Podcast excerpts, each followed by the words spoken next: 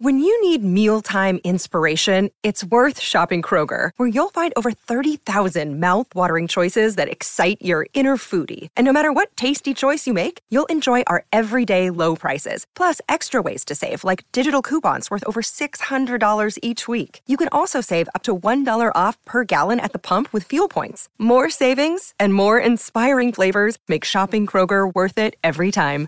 Kroger, fresh for everyone. Fuel restrictions apply. Traffic jams, tailgating, pileups. Ugh, the joys of driving. How could it get worse? The federal government wants to have a say in what you drive. That's right. The Biden administration's EPA is pushing mandates that would ban two out of every three vehicles on the road today. Don't let Washington become your backseat driver. Protect the freedom of driving your way.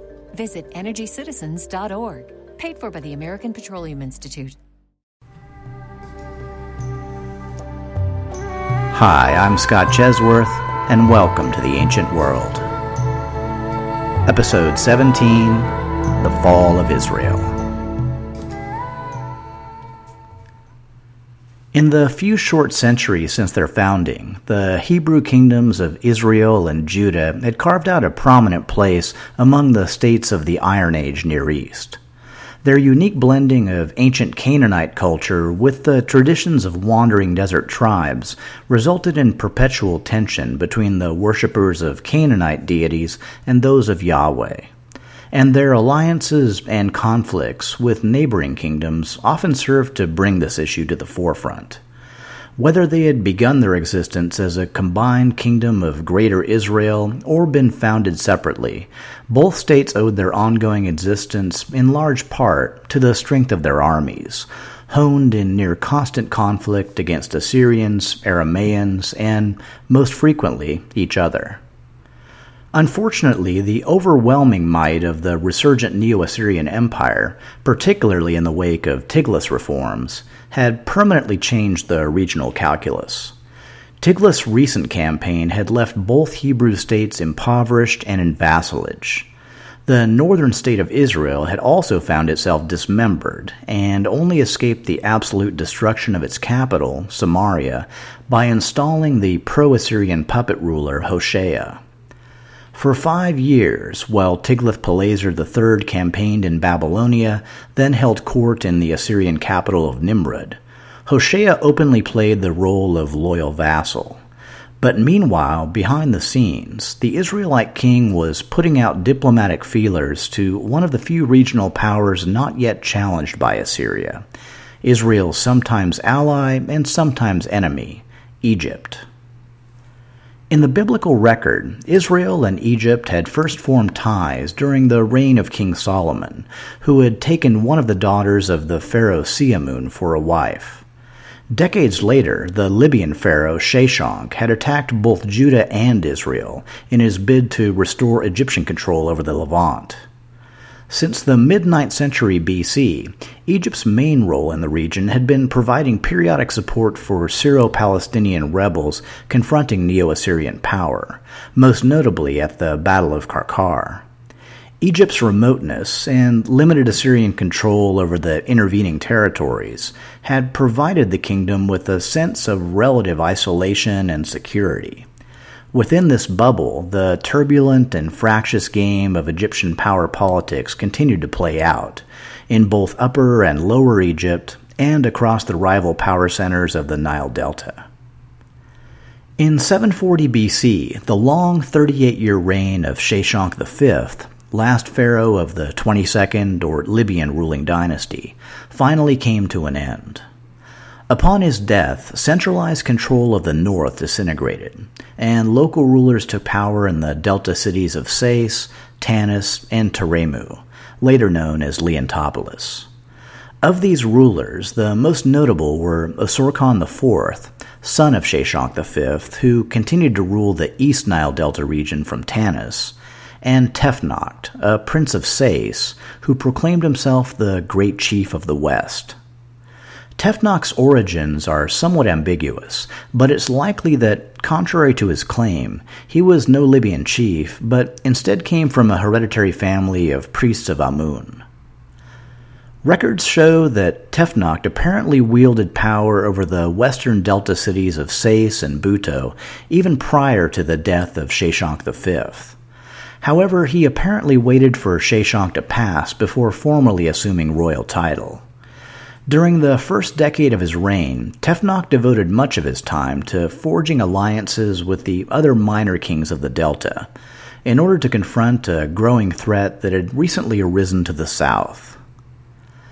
The Kingdom of Nubia, also known as Kush, had challenged the southern borders of Egypt virtually since the country's inception. Low intensity conflict between the two states had been a relative constant across the intervening millennia, as Egypt's sphere of influence fluctuated repeatedly between the first and fourth cataracts of the Nile. During one era of Egyptian ascendancy, in the late 15th century BC, the pharaoh Thutmose III had established Egyptian control as far as the Fourth Cataract. It was there that he had founded the provincial capital of Napata, near the great rock of Jebel Barkal, as the southern boundary of the Egyptian New Kingdom. A cult center to Amun was soon established at Jebel Barkal, and over the succeeding centuries, a powerful Nubian priesthood arose around the cult. As Egyptian power became diminished and fractured in the wake of the Bronze Age collapse, Egyptian rulers were seldom able to exert influence south of the First Cataract. Beyond this, a new and more powerful Nubian kingdom was forged by the brother kings Alara and Kashta, high priests of Amun who had leveraged their influence into positions of leadership. Alara, the first Nubian priest king to enter the historical record, unified all of Upper Nubia, from the city of Meroe northward to the Third Cataract, and established the city of Napata as the religious capital of the kingdom. King Alara supposedly enjoyed a particularly long reign, and later became a deeply revered figure in Nubian culture, considered central to the foundation myth of the Kushite kingdom. But it was his brother and successor, King Kashta, who began the process of extending Kushite power northward into Egypt proper. Following the death of the pharaoh Osorkon III in 772 BC, his son, Takelot III, had succeeded him to the throne at Heracleopolis Magna, near Thebes. Officially, the pharaohs of the 23rd ruling dynasty still exercised control over all the lands of Middle and Upper Egypt. But practically, they felt it wise to accommodate the growing power of Nubia, rather than risk a direct confrontation. This accommodation initially took the form of installing the daughter of the Nubian king, Amenirdis, as the successor to the divine adoratress of Amun at Thebes, a position currently held by Osorkon's daughter and Takelot's sister, Shepenupet. Having successfully inserted his family into the Theban power structure, King Kashta next began a deliberate process of projecting Nubian power into Upper Egypt constructing a series of Kushite military garrisons between Elephantine and Thebes. Apparently, this program met with little opposition from the pharaoh Takelot III. Perhaps Nubian military power was already too great to resist, or perhaps the pharaoh made a more personal deal for his family's safety and well being. Whatever the reason, over a relatively brief period, King Kashta successfully completed a peaceful takeover of the territories of Upper Egypt, the first Nubian ruler to do so. The power of the former 23rd dynasty was subsumed, though its members, including Takelot III, his brother and successor Rudamun, and their descendants, continued to enjoy a high social status in Thebes and were buried with great honors when they passed.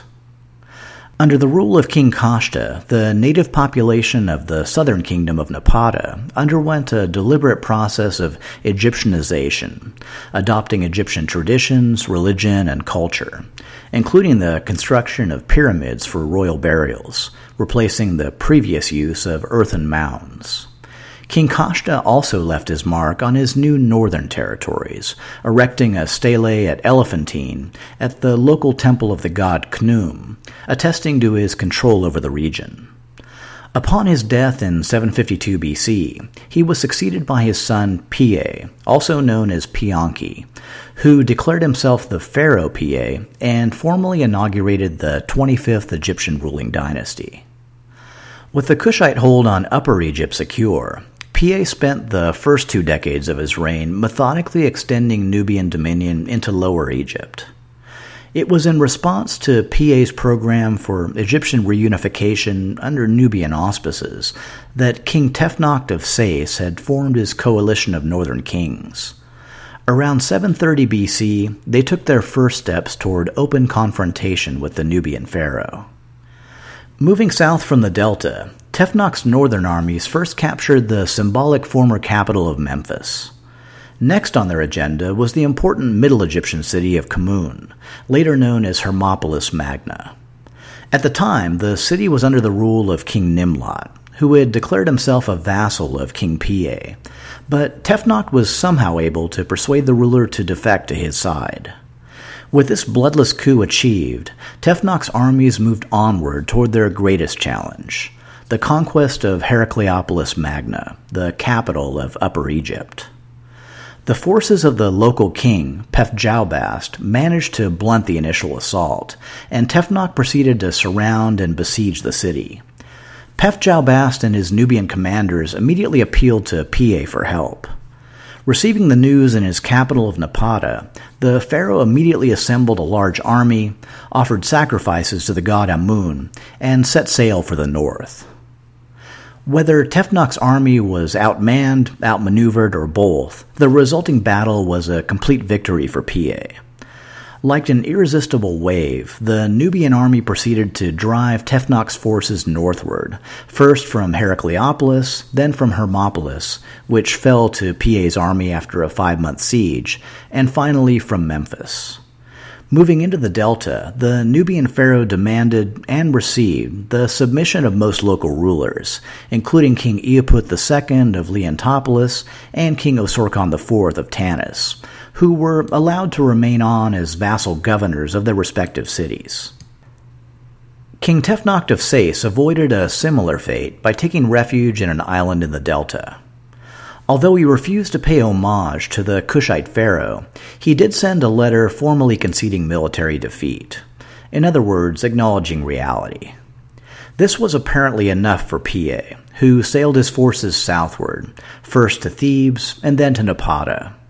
Once there, he recorded a full account of the conflict on a large victory stele in the temple of Amun at Jebel Barkal. It would be the last time the Nubian pharaoh would ever set foot on Egyptian soil.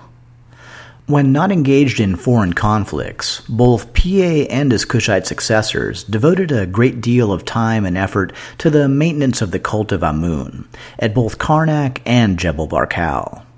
Successive phases of renovation and expansion eventually resulted in the latter temple becoming a huge southern replica of the former. Upon his death in 721 BC, Piye was buried in a pyramid field that would also grow to include several later 25th dynasty pharaohs. The pyramids of the Kushite rulers differed from those in northern Egypt by being both much smaller and built at a much higher angle of inclination. While embracing almost all of the old Egyptian burial customs, the Kushite pharaohs also incorporated the Nubian practice of laying the ruler's body on a bed within the tomb and bearing a chariot team of four horses standing upright alongside their former master. In the aftermath of Piye's departure from Lower Egypt, Tefnakht was able to slowly reestablish control over the western Nile Delta, and eventually proclaimed himself the pharaoh Shepsesre Tefnakht I, inaugurating the 24th Egyptian ruling dynasty. Perhaps taking their lead from his example, other local princes also resumed acting independently of the Nubian pharaoh, and the practical extent of Kushite control was reduced once again to their vassal kingdom at Heracleopolis Magna. It was during this period that the Israelite king Hoshea had opened up clandestine diplomatic correspondence with the prince of the Nile Delta, seeking to resume friendly relations with an ancient and powerful ally. The Egyptian ruler's name has come down to us as So, and was most likely the Tanite king Osorkon IV. The nature of the correspondence is unknown, but the fact that King Hoshea felt that an understanding of some sort had been reached can be implied by his next, exceedingly dangerous actions. In 727 BC, Tiglath-Pileser III was succeeded to the throne of Assyria by his son, Shalmaneser V, who had previously reigned as governor of Zamira in Phoenicia. The first two years of his reign appear to have been relatively uneventful, with the new king possibly preoccupied with consolidating his hold on the throne.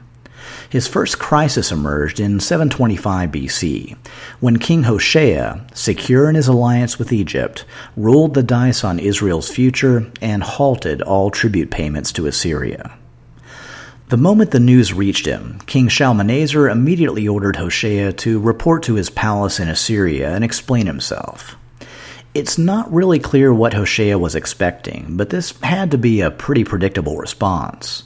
So the million dollar question is why did he do it? It's not recorded, but certainly possible, that Hoshea was under internal pressures due to the ongoing heavy tribute payments, which had also recently brought an end to the Israelite house of Gadi, and felt that the status quo was simply untenable. It's also possible that he had genuine faith that Egyptian war chariots would come rolling up the Levantine coast at the last minute to save the day. If that was really what he was banking on, he was sorely mistaken, if not flat out delusional. Osorkon's Tanite forces were no match for the armies of Assur, and any last minute pleas for Egyptian aid went unanswered. Hoshea was placed under arrest, either by Assyrian forces or possibly by the Israelites themselves, hoping to restore Assyria's good graces, and carted off to Nimrud, it's safe to assume that the scene in the throne room was, let's say, fairly tense, and it's hard to believe that Hoshea was capable of producing a satisfactory answer to the only relevant question at hand Where is my money? Did he plead for his life? Did he plead for mercy for Israel? The record is silent on the exchange. What is recorded is that immediately after the meeting, King Hoshea of Israel was thrown into an Assyrian prison, and Neo Assyrian forces were dispatched to take the Israelite capital of Samaria. The Assyrian army was initially unable to capture the city and settled in for a prolonged siege. Everyone within the walls of Samaria knew well the fate of Arpad only a few short years before, and could only pray that some malady or distraction would force Shalmaneser's armies away from the city walls. For three long years, kingless and without allies, Samaria held out against the siege. But finally, inevitably, the Israelite capital fell. As a small and temporary consolation, immediately after the victory, King Shalmaneser V suddenly died, and Neo Assyrian forces were recalled to the capital. The Israelites used the reprieve to repair their defenses, tend their wounds, and pray that the royal succession would be a long and messy affair. In this also they would be sorely disappointed. There are several things you can instantly glean from an Assyrian king who takes the name of Sargon II. The first is that he's pretty sure of himself. After all, the last Mesopotamian ruler to take that name was Sargon of Akkad, who forged the world's first empire some 16 centuries earlier. The second is that his claim to the royal title may be a bit dubious, which is why you use the name Sharu Kinu, or True King. Sargon claimed to be a member of the Assyrian royal family, the son of Tiglath-Pileser III and brother of Shalmaneser V, to be precise. But similar to Tiglath himself, there is also a strong suspicion that he may have been an usurper, particularly since his later inscriptions rarely refer to his ancestors. A former general, it was Sargon II who had recalled the Assyrian army to the capital to help secure his succession. Once this was accomplished, the new king led them back to Israel to finish what they'd started. In 721 BC, Neo Assyrian forces again took the city of Samaria, but this time there would be no last minute reprieve for the Israelites. The fate of Arpad was avoided. The citizens were not slaughtered en masse. Instead, Sargon converted the remaining Israelite territory into the new Assyrian province of Samaria and deported over 27,000 of its inhabitants to northeastern Syria and western Iran. The state of Israel, home of the ten northern tribes, was at an end and would not exist again in any form for another two and a half millennia. Sargon resettled the region with people from other parts of the empire, creating a more varied population that was more compliant to Assyrian rule. The city of Samaria was rebuilt and became the seat of the local Assyrian governor. The area was further developed through the creation of small villages and agricultural estates and the construction of defensive fortifications along the southern and eastern borders of the province. In contrast, the northern Israelite provinces of Megiddo and Karnaim were left depopulated and neglected. The next year, Sargon was confronted with another rebellion, this time in Babylonia, when a Chaldean prince named Marduk Apla Iddina II claimed a throne that was, technically, now the property of Assyria. What made this revolt even more of a concern was that the Chaldeans had received military backing from a neighboring power that had not been considered a regional threat for centuries the ancient kingdom of Elam. 400 years had passed since Elam had suffered its great defeat at the hands of the Akkadian king Nebuchadnezzar I, who had sacked its capital of Susa and returned the statue of Marduk to the city of Babylon. During this period, Elamite power had rarely extended beyond the plains of Khuzestan, on the western flank of the Zagros Mountains. The highlands of Anshan, also once claimed by Elam, were now home to the Persians, Medes, Manaeans, and other groups who had recently entered the region. To the west, Elam bordered on the same southern marshes that provided the Chaldeans with their most effective defense against Assyria's armies. These marshes served as a conduit between the two kingdoms, allowing Chaldean rebels to flee into Elamite territory and Elamite armies, often paid by Babylonia, to reinforce Chaldean forces. Internally, Elam's main constant was instability. Various families contended for the throne, often seeking the patronage of neighboring kingdoms to bolster their claims.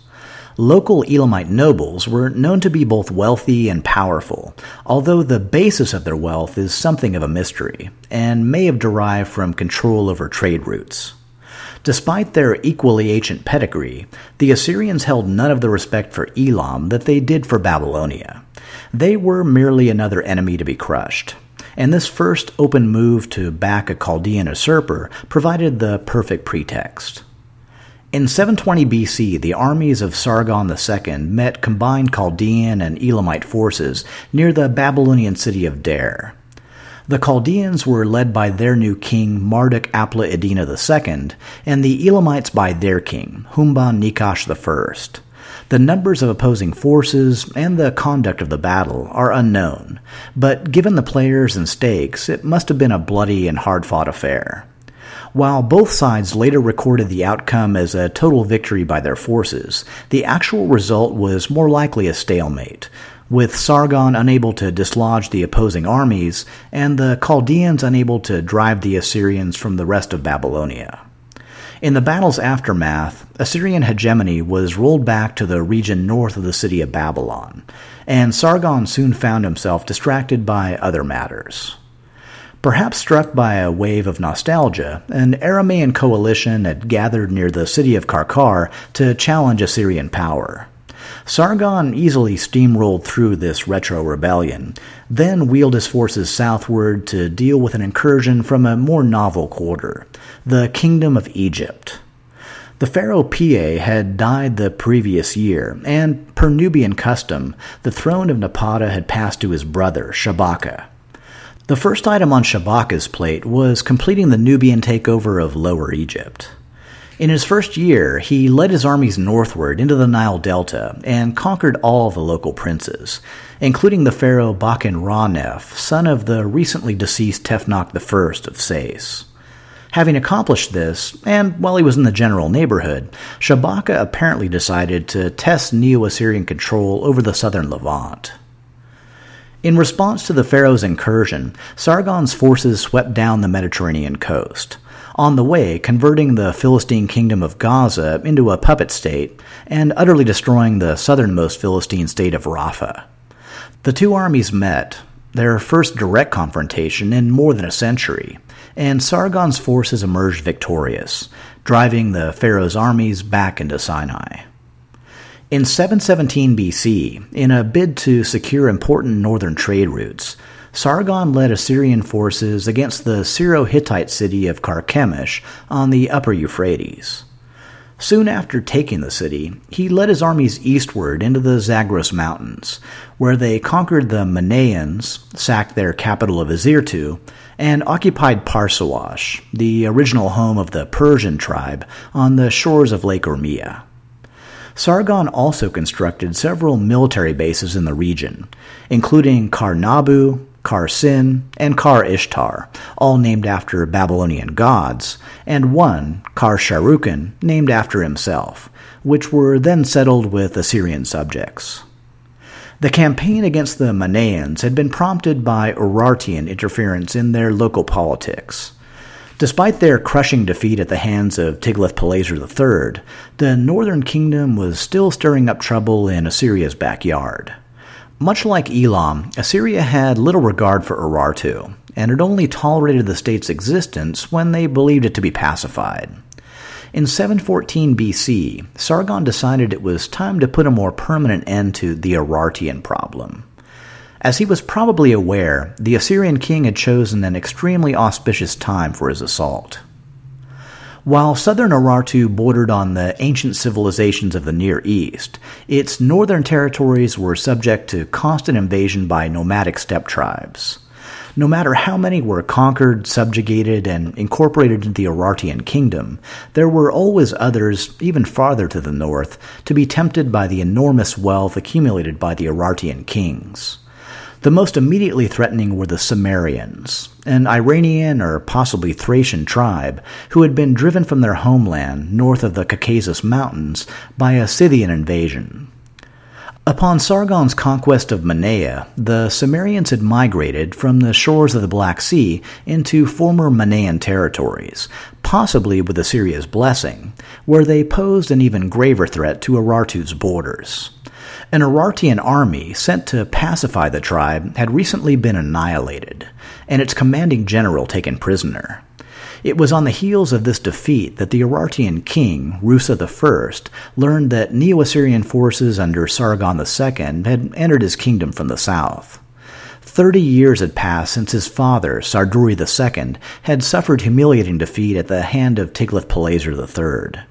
Rusa must have known that this time the very existence of Urartu might be at stake. Sargon later documented the Urartian campaign in both a letter to the god Assur and in the bas reliefs in his palace of Dur Sharrukin. The reliefs depict the difficulties of the terrain. War chariots had to be dismantled and carried, paths had to be cut through forests, etc. The two armies met in a steep valley east of Lake Urmia, and the outcome, never really in doubt, was a complete rout by Assyrian forces. King Rusa somehow managed to escape, but since the horses of his war chariot had been killed by Assyrian lances, he was forced to ride a mare in order to get away. Apparently, this was a super, super embarrassing scenario, and I'm sure the story made the rounds on the Assyrian dinner party circuit. After decimating the Urartian army, Sargon went on the Assyrian equivalent of a nature hike around the shores of Lake Urmia, felling orchards, burning harvests, and generally laying waste to the countryside. He also plundered the wine cellar of the Urartian kings in the royal resort city of Ulhu. Wherever they went, Sargon's armies met virtually no resistance. Having been warned in advance by fire signals, the Urartian population had fled to their heavily defended mountain fortresses in hopes of riding out the invasion. As he crossed the country, Sargon encountered and destroyed over 400 abandoned villages. The Assyrian campaign culminated in the sack of the great temple dedicated to the war god Haldi and his wife Bagbartu in the Urartian religious capital of Musasir. More than one ton of gold and five tons of silver were seized by the Assyrians, 334,000 precious objects in all. Sargon claimed to have lost only one charioteer, two horsemen, and three couriers in the taking of the city, which was annexed to Assyria. King Rusa was said to be so despondent upon hearing on the loss of Musasir that he took his own life with his own sword. His victory complete, Sargon led his armies back to Assyria. In 713 BC, flush with the wealth plundered from Urartu, Sargon commissioned the construction of a new royal capital north of Nineveh near the modern village of Khorsabad, named Dur Sharrukin, or House of Sargon. While he remained in Nimrud planning its construction, Sargon sent his armies west to conquer the Syro Hittite city states of Kerala, Tabal, and Cilicia. The next year, Neo Assyrian forces were sent to the Mediterranean coast to put down an uprising by the Philistine city of Ashdod, supported by the Egyptian pharaoh Shabaka and the new Judean king Hezekiah. The revolt was contained, and Ashdod was annexed as an Assyrian province. In 710 BC, with his new capital under construction, Sargon decided it was time to deal with unfinished business in Babylonia two Assyrian armies were dispatched one to keep Elam and its new king Shutruk Nehunte II occupied, the second, led by Sargon himself, against Babylon and his Chaldean nemesis Marduk Apla Iddina II. Sargon laid siege to Babylon and eventually captured the city, but Marduk managed to escape, fleeing to the southern swamps and the protection of his Elamite allies. In victory, Sargon had himself crowned king of Babylonia, restoring the dual monarchy instituted by Tiglath. He remained in Babylon for the next three years, which he mainly spent pacifying the Aramaean and Chaldean tribes of the lower Euphrates and securing the area against further Elamite incursions. Sargon's diplomatic overtures also bore fruit. During his first year on the Babylonian throne, the Greek rulers of the copper rich island of Cyprus, seeing which way the Near Eastern wind was blowing, declared their allegiance to Assyria without a sword being drawn. Next to fall in line were the Phrygians, an Indo European people who had migrated into Anatolia from Thrace during the Bronze Age collapse and filled the void left by the fall of the Hittite kingdom. Ruling from their capital of Gordium, Phrygian kings had endeavored to maintain good relations with both the Greeks to the west and the Urartians to the east and had even raided into Assyrian territory in support of Urartu. Now, with Urartian power on the wane and Cimmerian incursions on the rise, their latest king, Miti, or Midas, felt it wise to realign his interests and offered Phrygian submission to Assyria in return for a defensive alliance. Sargon accepted his offer, and combined with his annexation of the Syro Hittite state of Kumuhu the following year, extended Assyrian dominion over all of Anatolia. In 706 BC, Sargon moved his court from Babylonia to his new, though still incomplete, capital of Dur Sharrukin. The following year, with the unruly Cimmerians rapidly moving from the asset to the liability column, Sargon decided to mount a punitive campaign against their new home. The Neo Assyrian army won the day, driving the Cimmerians back northward, at least for a while. But in the midst of the conflict, Sargon II had fallen, the first Assyrian king to die in battle against a foreign enemy in, well, pretty much forever. It's a testament to the stable empire crafted by Tiglath-Pileser III that this signal blow barely registered, and Sargon's son and designated heir, Sennacherib, transitioned seamlessly to the Assyrian throne. Next episode, we'll catch up with the Phoenicians, Greeks, and Etruscans of the Mediterranean. Watch Sennacherib confront the growing challenge of Elamite power, and see the ancient city of Babylon, seat of Mesopotamian civilization for nearly a millennia, brought to the very brink of destruction for its defiance of the Assyrian king. All this next time on The Ancient World.